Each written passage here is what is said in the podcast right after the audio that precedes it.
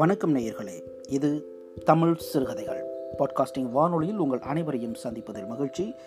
இன்றைய தினம் நாம் பார்க்க இருக்கும் சிறுகதை காஞ்சனை. எழுதியவர் புதுமைப்பித்தன். புதுமைப்பித்தன் என்னும் சோ விருதாச்சலம் நாற்பத்தி இரண்டு ஆண்டுகளே வாழ்ந்தவர். இவர்தான் தமிழ் சிறுகதையின் முதல் அடையாளம். தமிழ் சிறுகதை உலக மொழிகளில் உள்ள சிறுகதைகளுக்கு இணையான தகுதியை பெற்றுள்ளது என்பதற்கு புதுமைப்பித்தன் கதைகளே சான்றுகளாகும். சுமார் நூறு சிறுகதைகளை எழுதிய புதுமைப்பித்தன் அதிகமான சிறுகதைகளை எழுதியது மணிக்கொடி சிறுகதை இதழில்தான். தனவீசிய ஊழியன், சுதந்திரச்சங்கு, காந்தி, மணிக்கொடி, தினமணி, தினசரி ஆகிய பத்திரிகைகளில் பணியாற்றியவர் புதுமைப்பித்தன். மொழிபெயர்ப்பு துறையில் புதுமைப்பித்தனுக்கு தனித்த இடம் உண்டு. புதுமைப்பித்தன் எழுதிய கவிதைகள், விமர்சன கட்டுரைகள், ஓரங்க நாடகங்கள், வாழ்க்கை வரலாற்று நூல்கள், அரசியல் விமர்சன கட்டுரைகள் ஆகியவை அவரின் பரந்து விரிந்த அனுபவத்தை, அறிவையும் உலகத்திற்கு காட்டுவன. ஆயிரத்தி தொள்ளாயிரத்தி ஆறில் பிறந்த புதுமைப்பித்தன் ஆயிரத்தி தொள்ளாயிரத்தி நாற்பத்தி எட்டில் நம்மை விட்டு மறைந்தார். இப்பொழுது கேட்கலாம் அவரின் காஞ்சனை சிறுகதையை. அன்று இரவு முழுவதும் எனக்கு தூக்கம் பிடிக்கவே இல்லை. காரணம் என்னவென்று சொல்ல முடியவில்லை.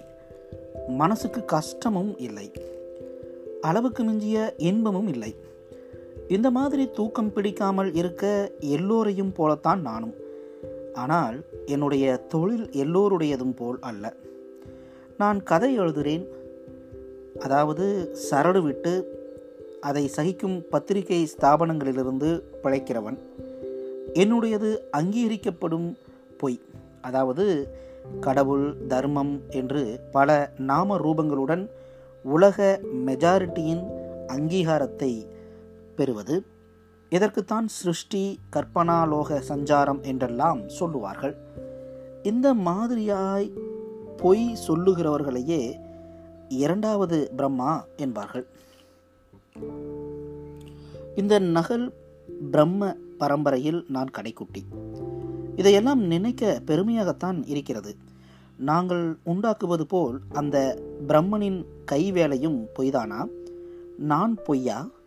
திடீரென்று இந்த வேதாந்த விசாரம் இரவு சுமார் பனிரெண்டு மணி போதுக்கு ஏற்பட்டால் தன்னுடைய ஜீரண சக்தியை பற்றி யாருக்குத்தான் சந்தேகம் தோன்றாது? அட சட் என்று சொல்லிக்கொண்டு எழுந்து உட்கார்ந்தேன். உட்கார்ந்தபடி எட்டினார் போல் மின்சார விளக்கை போடுவதற்கு வாகாக வீட்டை கட்டி வைத்திருந்தான். போட்டேன். வெளிச்சம் கண்களை உறுத்தியது. பக்கத்து கட்டிலில் என் மனைவி தூங்கிக் கொண்டிருந்தாள். தூக்கத்தில் என்ன கனவோ, உதட்டு கோணத்தில் புன்சிரிப்பு, கண்ணாமூச்சி விளையாடியது. வேதாந்த விசாரத்துக்கு மனிதனை இழுத்து கொண்டு போகும் தன்னுடைய நலபாக சாதுரியத்தை பற்றி இவள் மனசு கும்மாளம் போடுகிறது போலும். தூக்க கலக்கத்தில் சினுங்கிக் கொண்டு புரண்டு படுத்தாள். அவள் மூன்று மாச கர்ப்பிணி. நமக்குத்தான் தூக்கம் பிடிக்கவில்லை என்றால் அவளையும் ஏன் எழுப்பி உட்கார்த்தி வைத்து கொள்ள வேண்டும்? உடனே விளக்கை அணைத்தேன். எனக்கு எப்போதும் இருட்டில் உட்கார்ந்து கொண்டிருப்பதில் ஒரு நிம்மதி. இருட்டோடு இருட்டாய் நாமும் இருட்டும் ஐக்கியமாய் பிறர் பார்வையில் விழாமல் இருந்து விடலாம் அல்லவா? நாமும் நம் இருட்டு கோட்டைக்குள் இருந்து கொண்டு நம் இஷ்டம் போல் மனசு என்ற கட்டை வண்டியை ஓட்டிக்கொண்டு போகலாம் அல்லவா? சாதாரணமாக எல்லோரும் மனசை நினைத்த இடத்துக்கு நினைத்த மாத்திரத்தில் போகும் ரதம் என்று சொல்லுவார்கள். மனித வித்து அனாதி காலம் தொட்டு இன்று வரையில் நினைத்து நினைத்து தேய்ந்து தடமாகிவிட்ட பாதையில் தான் அந்த கட்டை வண்டி செல்லுகிறது. சக்கரம் உருண்டு உருண்டு பள்ளமாகிய பொடி மண் பாதையும் நடுமத்தியில் கால்கள் அவ்வளவாக பாவாத திறன்தான் உண்டு. ஒவ்வொரு சமயங்களில் சக்கரங்கள் தடம் புரண்டு திரடு ஏறி தொடக் என்று உள்ளே இருக்கிறவர்களுக்கு அதிர்ச்சி கொடுக்கிறதும் உண்டு. மற்றபடி சாதுவான ஆபத்தில்லாத மயிலை காலை பாதை. நினைவு சுகத்தில் இருட்டில் சிறிது அதிகமாக சுண்ணாம்பு தடவிவிட்டேன் போலும். நாக்கு சுருக்கென்று பொத்துக்கொண்டது. நான் அதை பொருட்படுத்தவில்லை. இருட்டில் வெற்றிலை போடுவது என்றால் அதிலும் மனசை கயிற்றை முதுகில் போட்டுவிட்டுத்தானே போகும்படி விட்டுவிடுவது என்றால் இந்த விபத்துக்களையெல்லாம் பொருட்படுத்தலாமா? உள்ளங்கையில் கொட்டி வைத்திருந்த புகையிலையை பவித்திரமாக வாயில் போட்டுக்கொண்டேன். சீ, என்ன நாற்றம்!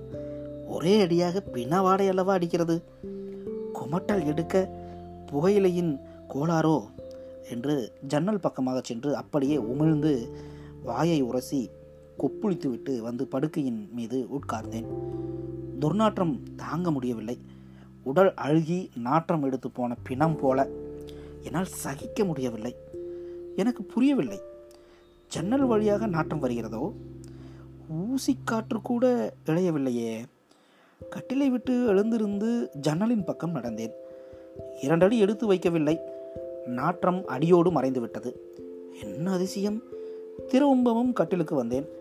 மறுபடியும் நாற்றம், அதே துர்நா துர்க்கந்தம்.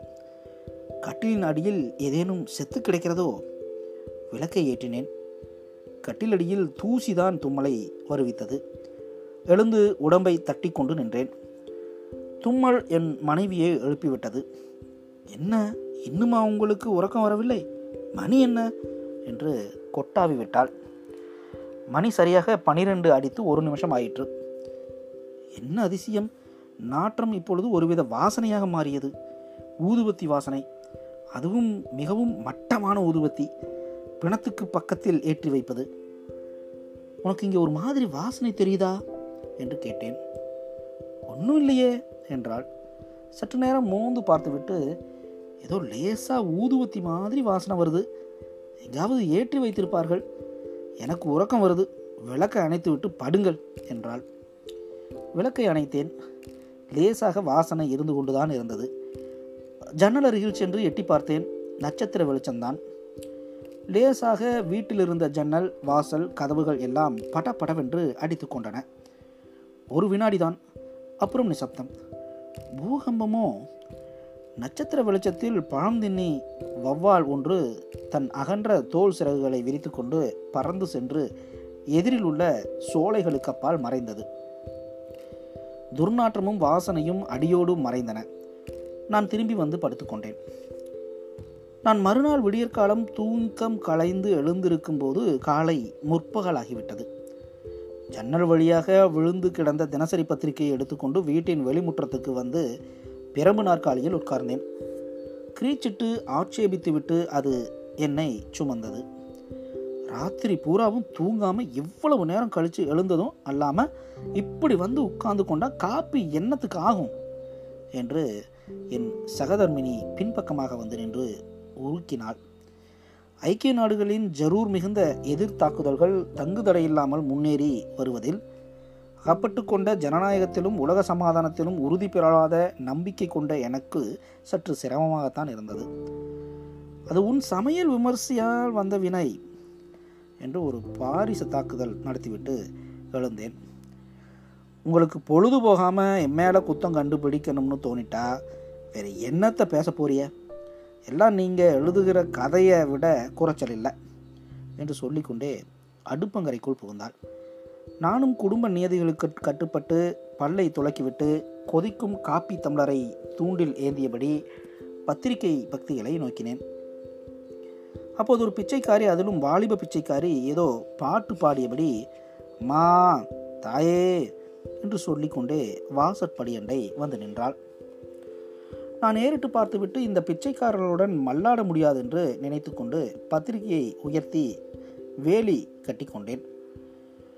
உனக்கு என்ன உடம்புல தெம்பா இல்லை? நாலு வீடு வேலை செஞ்சு பொழைச்சா என்ன என்று அதட்டி கொண்டே நடைவாசலில் வந்து நின்றாள் என் மனைவி. வேலை கிடைச்சா செய்ய மாட்டேனா? கும்பி கொதிக்குது தாயே, இந்த தெருவில் இதுவரையும் பிடி அரிசி கூட கிடைக்கவில்லை, மானத்தை மறைக்க முளை துணி கூடம்மா என்று பிச்சைக்கார அஸ்திரங்களை பிரயோகிக்க ஆரம்பித்தாள். நான் வேலை தரேன், வீட்டோட இருக்கியா? வயிற்றுக்கு சோறு போடுவேன், மானத்துக்கு துணி தருவேன், என்ன சொல்லுத என்றாள். அது போதாதம்மா, இந்த காலத்தில் அதுதான் கொடுக்குறா என்று சொல்லிக்கொண்டே என் மனைவியை பார்த்து சிரித்து நின்றாள். என்ன, நான் இவளை வீட்டோட இரண்டு நாள் வச்சு எப்படி இருக்கான்னு தான் பார்க்கட்டுமா? எனக்கும் தான் அடிக்கடி இலைப்பிழைப்பாக வருதே என்றாள் என் மனைவி. சீ, உனக்கு என்ன பைத்தியமா? எங்கேயோ கிடந்த பிச்சைக்கார கழுதையை வீட்டுக்குள் ஏற்ற வேண்டும் என்கிறாயே, பூலோகத்தில் உனக்கு வேற ஆளே ஆம்பிடலையா என்றேன். வெளியில் நின்ற பிச்சைக்காரி கழுக் என்று சிரித்தாள். சிரிப்பிலே ஒரு பயங்கரமான கவர்ச்சி இருந்தது. என் மனைவி வைத்த கண் மாறாமல் அவளையே பார்த்து கொண்டிருந்தாள். மனசு முழுவதும் அந்த அனாமத்திடமே ஐக்கியமாகிவிட்டது போல் இருந்தது. முகத்தை பார்த்தா ஆள் எப்படி என்று சொல்ல முடியாதா? நீ இப்படி உள்ளே வாமா என்று மேலுத்தரவு போட்டுக்கொண்டு அவளை உள்ளே அழைத்து சென்றாள். உள்ளுக்குள்ளே பூரிப்புடன் அந்த மாய்மல பிச்சைக்காரி பின்தொடர்ந்தாள். என்ன, நான் கண்களை துடைத்து கொண்டு அவள் பாதங்களையே பார்த்தேன். அவை தரைக்கு மேல் ஒரு குன்றி மணி உயரத்துக்கு அந்தரத்தில் நட நடமாடின. உடம்பெல்லாம் எனக்கு புல்லரித்தது. மனப்பிரமையா? மறுபடியும் பார்க்கும்போது பிச்சைக்காரி என்னை புன்சிரிப்புடன் திரும்பி பார்த்தாள். ஐயோ, அது புன்சிரிப்பா? எலும்பின் செங்குருத்துக்குள் ஐஸ் ஈட்டியை செருகிய மாதிரி என்னை கொன்று புரட்டியது அது. என் மனைவியை கூப்பிட்டேன். அவள் வீட்டுக்குள் வருவது நல்லதற்கல்ல என்று சொன்னேன். இந்த அபூர்வத்தை வேலைக்காரியாக வைத்து கொள்ளத்தான் வேண்டும் என்று ஒரே அடியாக பிடிவாதம் செய்தாள். மசக்கை விபரீதங்களுக்கு ஓர் எல்லை இல்லையா? என்னவோ படு ஆபத்து என்றுதான் என் மனசு படக்கு படக்கு என்று அடித்து கொண்டது. மறுபடியும் எட்டி அவள் பாதங்களை பார்த்தேன். எல்லோரையும் போல் அவள் கால்களும் தரையில்தான் பாவி நடமாடின. இது என்ன மாய பிரமை? தென்னாலிராமன் கருப்பு நாயை வெள்ளை நாயாக்க முடியாது என்பதை நிரூபித்தான்.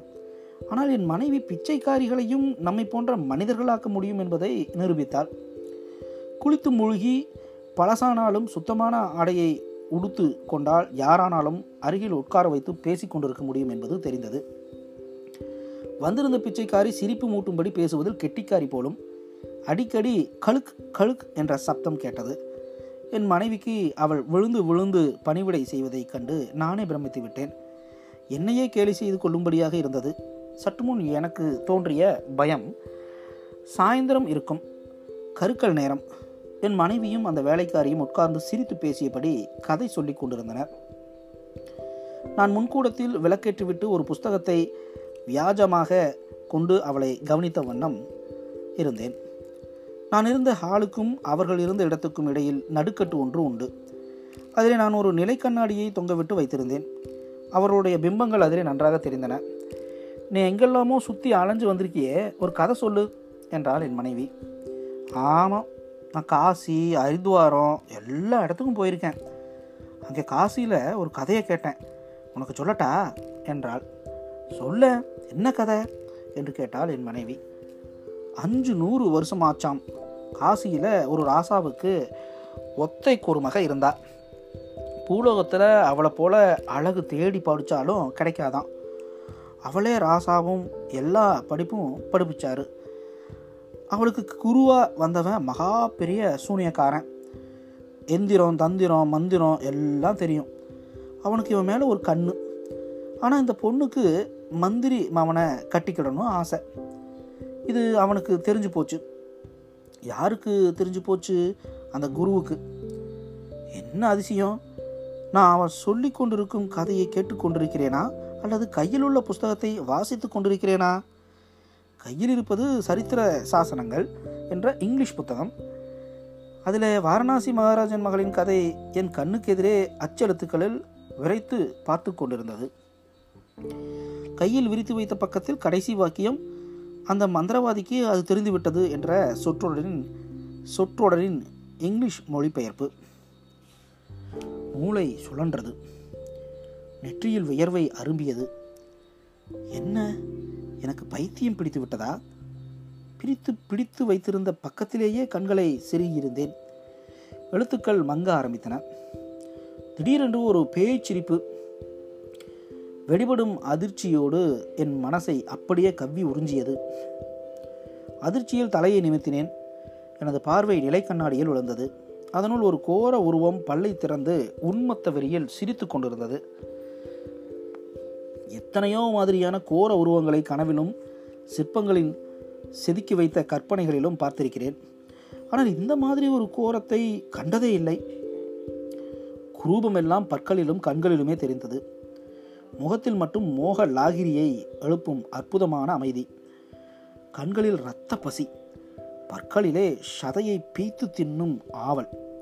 இந்த மங்கலான பிம்பத்துக்கு பின்னால் அடுப்பு நெருப்பின் தீ நாக்குகள் வசமிழந்து அதையே பார்த்து கொண்டிருந்தேன். தோற்றம் கணத்தில் மறைந்தது. அடுத்த நிமிஷம் அந்த பிச்சைக்காரியின் முகமே தெரிந்தது. உன் பெயர் என்ன என்று கேட்க மறந்தே போயிட்டுதே என்று மனைவி கேட்பது எனது செவிப்புறனுக்கு எட்டியது. காஞ்சனைன்னு தான் கூப்பிடுங்களேன், கதையில் வர்ற காஞ்சனை மாதிரி. எப்படி கூப்பிட்டா என்ன, ஏதோ ஒரு பேர் என்றாள் பிச்சைக்காரி. என் மனைவியை தனியாக அங்கு விட்டிருக்க மனம் ஒப்பவில்லை. என்ன நேர கூடுமோ, பயம் மனசை கவ்விக்கொண்டால் வெடவெடப்புக்கு வரம்புண்டா? நான் உள்ளே போனேன். இருவரும் குசாலாகவே பேசி கொண்டிருந்தனர். வலுக்கட்டாயத்தின் பேரில் சிரிப்பை தெரிவித்து கொண்டு நுழைந்த என்னை, பொம்பளக வேலை செய்கிற இடத்துல என்ன உங்களுக்கான் என்ற பானம் எதிரிட்டது. காஞ்சனை என்று சொல்லி கொண்டவள் குனிந்து எதையோ நறுக்கி கொண்டிருந்தாள். விஷமம் தழும்பும் சிரிப்பு அவளது உதட்டின் கோணத்தில் துள்ளலாடியது. நான் வேறு ஒன்றும் சொல்ல முடியாமல் புஸ்தக வேலியின் மறைவில் நிற்கும் பராக்காரன் ஆனேன். மனைவியோ கர்ப்பிணி. அவள் மனசிலேயோ பயத்தை குடியேற்றுவது. அவளை எப்படி காப்பாற்றுவது? சாப்பிட்டோம், தூங்கச் சென்றோம். நாங்கள் இருவரும் மாடியில் படுத்துக்கொண்டோம். காஞ்சனை என்பவள் கீழே முன்கூடத்தில் படுத்துக்கொண்டாள். நான் படுக்கையில் படுத்துத்தான் கிடந்தேன். இமை மூட முடியவில்லை. எப்படி முடியும்? எவ்வளவு நேரம் இப்படி கிடந்தேனோ? இன்று மறுபடியும் அந்த வாசனை வரப்போகிறதா என்று மனம் படக்கு படக்கென்று எதிர்பார்த்தது.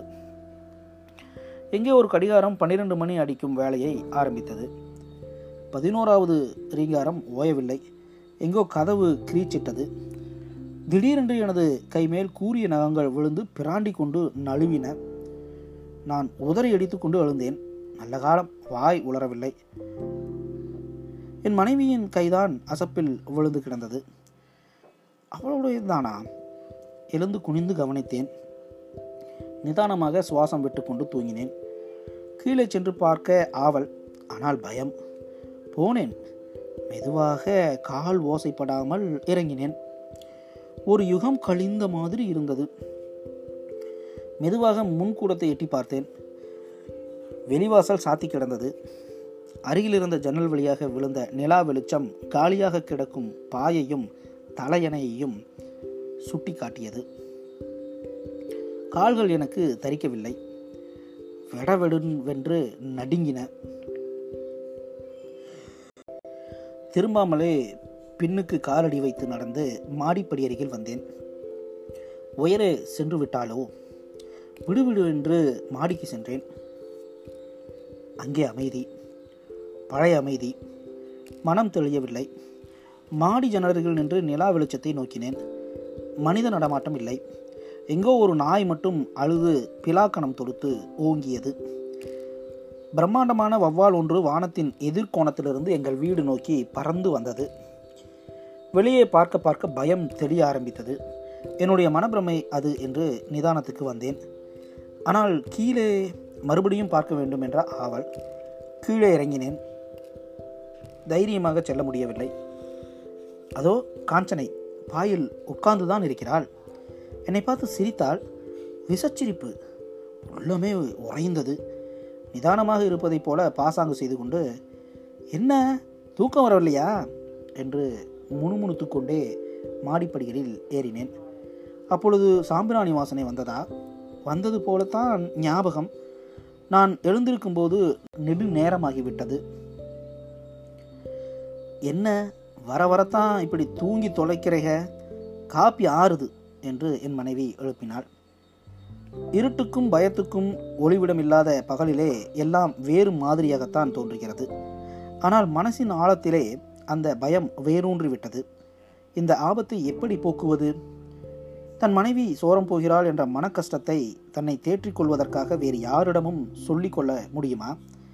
அதே மாதிரிதான் இதுவும் என்னை போன்ற ஒருவன் ஜன சமுதாயத்துக்காக இலக்கிய சேவை செய்கிறேன் என்று தம்பட்டம் அடித்து கொண்டு மணப்பால் குடித்து கொண்டிருக்கும் ஒருவன், சார் எங்கள் வீட்டில் புதுசாக ஒரு பேய் குடி வந்து விட்டது, அது என் மனைவியை என்ன செய்யுமோ என்று பயமாக இருக்கிறது, ஆபத்தை போக்க உங்களுக்கு ஏதாவது வழி தெரியுமா என்று கேட்டால், நான் நையாண்டி செய்கிறேனா அல்லது எனக்கு பைத்தியம் பிடித்து விட்டதா என்றுதான் சந்தேகிப்பான்.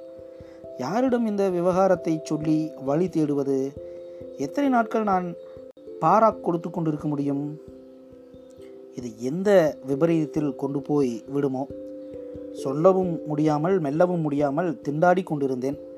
என் மனைவிக்கு அந்த புதிய வேலைக்காரி என்ன சொக்குப்பொடி போட்டுவிட்டாலோ, அவர்கள் இருவரும் மனசில் துளிக்கூட பாரமில்லாமல் கழித்து விட்டார்கள். இன்றை பார்த்து பகலும் ராத்திரியை விரட்டி கொண்டு ஓடி வந்தது. இவ்வளவு வேகமாக பொழுது கழிந்ததை நான் ஒரு நாளும் அனுபவித்ததில்லை. இரவு படுக்கப் போகும்போது என் மனைவி, காஞ்சனை இன்றைக்கு மாடியிலே நமக்கு அடுத்த அறையில் படுத்துக்கொள்ளப் போகிறாள் என்று கூறிவிட்டாள். எனக்கு மடியில் நெருப்பை கட்டியது போல் ஆயிற்று. இது என்ன சூழ்ச்சி என்று தூங்குவதே இல்லை. இரவு முழுவதும் உட்கார்ந்தே கழிப்பது என்று தீர்மானித்தேன். என்ன படுக்கலையா என்றாள் என் மனைவி. எனக்கு உறக்கம் வரவில்லை என்றேன். மனசுக்குள் வல் ஈட்டிகளாக பயம் குத்தி தைத்து வாங்கியது. உங்கள் இஷ்டம் என்று திரும்பி படுத்தாள்.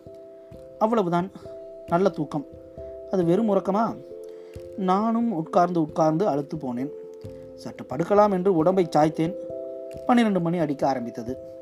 இது என்ன வாசனை? பக்கத்தில் படுத்திருந்தவள் அமானுஷ்ய குரலில் வீறிட்டு கத்தினாள். வார்த்தைகள் ரூபத்தில் வரும் உருவமற்ற குரல்களுக்கு இடையே காஞ்சனை என்ற வார்த்தை ஒன்றுதான் புரிந்தது. சற்றென்று விளக்கை போட்டுவிட்டு அவளை எழுப்பி உருட்டினேன். பிரக்ஞை வரவே தள்ளாடி கொண்டு எழுந்து உட்கார்ந்தாள்.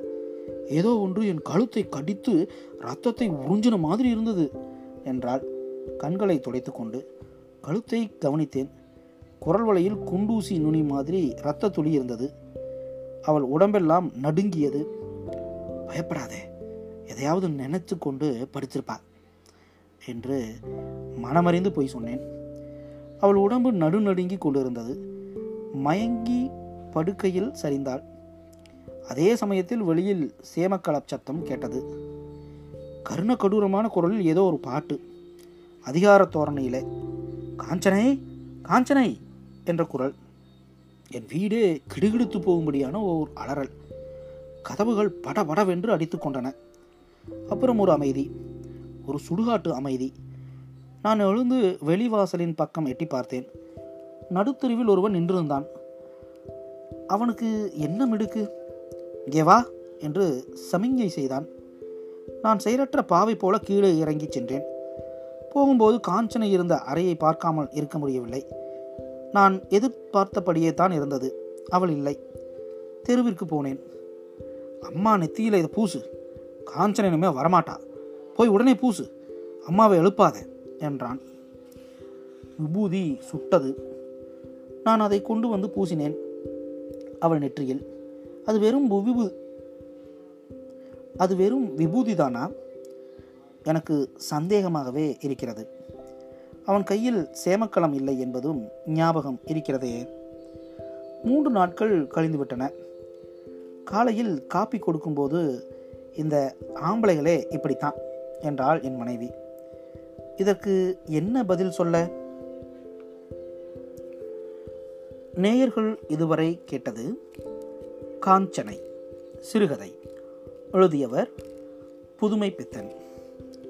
ஆயிரத்தி தொள்ளாயிரத்தி நாற்பத்தி மூன்று ஜனவரி மாதத்தில் இந்த சிறுகதை வெளியானது இங்கு குறிப்பிடத்தக்கது. மீண்டும் மற்றும் ஓர் புதிய சிறுகதையில் சந்திப்போம். வணக்கம் நேயர்களே.